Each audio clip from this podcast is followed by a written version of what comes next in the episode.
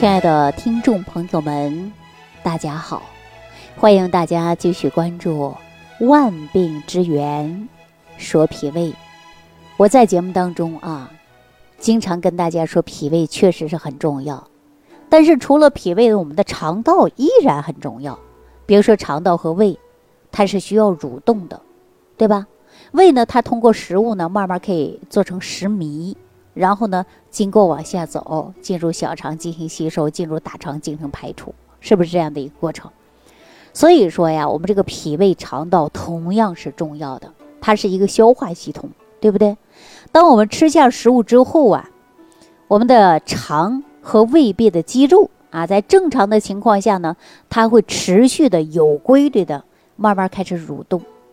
它是这样的一个过程。所以说呢，我们发现很多人给我留言说，哎呀，你看我怎么调啊，吃点什么呀，我怎么感觉我吃什么都不消化呢，胃里胀得崩崩的，还像有气儿一样的，是不是？这个时候我们大家一定要记住了，食物进入我们的胃里边之后它会慢慢正常情况下它有是蠕动的，然后呢会分泌出来的就是消化液。消化液是什么呢？就是我们经常说的酶和胆碱混合，然后把这些食物慢慢的它能够做成食糜，促进我们的吸收。如果哪里出问题，不吸收，不蠕动出现胀就是不蠕动了。如果没有蠕动，那你说我们这些食物是不是就是无法吸收无法消化呀？大家想一想，是不是这个道理？就比如说我们家里有个机器，这个机器是粉面粉的，你要把它放进去，给它电炸，然后的齿轮齿轮之间呢，它有磨合一动，那我们就可以说呢，能粉出来的是面粉。如果它不动了，或者动得比较慢，那你说我们什么时候才能够把这个玉米打成玉米面对不对？所以说很多人吃完的东西就不吸收，肠道当中就像一次旅行一样，上边吃下边排了。那我们说为什么会这样呢？我们有没有办法让我们的胃动起来，让肠道动起来，有没有办法呀？我告诉大家当然有。如果你也存在这个问题呢，我建议大家呀，你可以适当的呢补一点钾，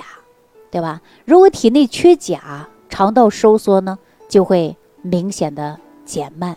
大家说了，你看缺钾它收缩就会比较慢了，而且肠道当中的肌肉也会受到影响了，是吧？在这种情况下呀，通常会发生在手术，比如说腹泻和其他疾病当中服用一些利尿剂的一些食物太多或者是用盐过多之后这种情况下呢，患者就会发生这个胀气，非常非常难受，而且还会产生的就是便秘的现象。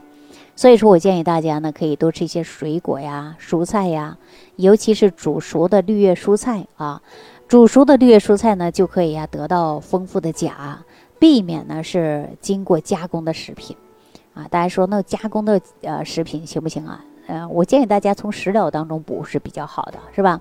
然而呢，很多重病患者需要多补钾的，那么医生呢会额外会给大家去开钾。但是呢，如果说没那么严重的情况下那我建议大家呢不是什么太大的问题，从食物当中就可以来补一些。如果食物当中缺少蛋白质维生素 B1 或者是 B 族那么我们说肠道呢蠕动性呢也会出现的比较缓慢，甚至呢还会间歇性的这个蠕动停一阵儿动一阵儿，停一阵儿动一阵儿，它就不是有规律的。而且呢末梢食物当中在肠道呢就会停留的时间比较长，所以说产生很多废气。你看大家为什么说哎呦几天不排便了，然后呢感觉胀气比较多，是吧？这时候跟缺少维生素它也是有关的，缺钾也是有关的，而且影响了就是疼痛。我们应该及时补充的就是营养在一天之内呢要增强肠道的蠕动，是不是这样才好。那我们大家日常生活当中是不是蔬菜水果都要吃，而且呢不能够挑食，是不是也可以呢服用一些促进肠动力的一些药这样的话呢减少出现产生胀气的现象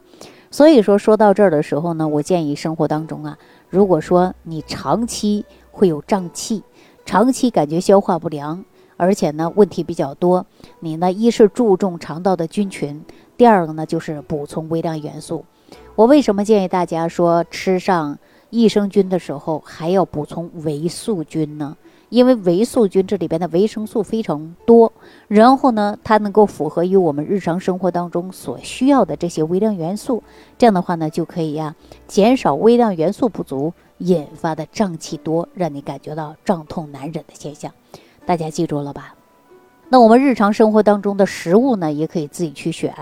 自己去选，蔬菜水果当中都有，绿蔬菜当中也有。如果说你最近胀气也比较多，而且呢有益菌补充的也不少，但是还有胀气的现象，我建议大家就可以多吃一些蔬菜，把这些蔬菜绿叶的蔬菜一定要煮熟，煮熟以后呢你就正常去吃，或者是适当来补钾，你的问题就得到解决了哈。因为这个问题现在有好多网友给我留言，所以说针对这个问题呢，我就告诉大家可以补一些微量元素好了，那今天呢就给大家讲到这儿了这个话题呢也不多讲了。如果有问题呢，你可以继续屏幕下方留言给我，看看我能否帮助大家。感谢朋友的收听，下期节目当中再见。听众朋友，如想直接联系李老师，请点击屏幕下方的小黄条，或者下拉页面找到主播简介，添加公众号李老师服务中心，即可获得李老师食疗营养团队的专业帮助。感谢您的收听。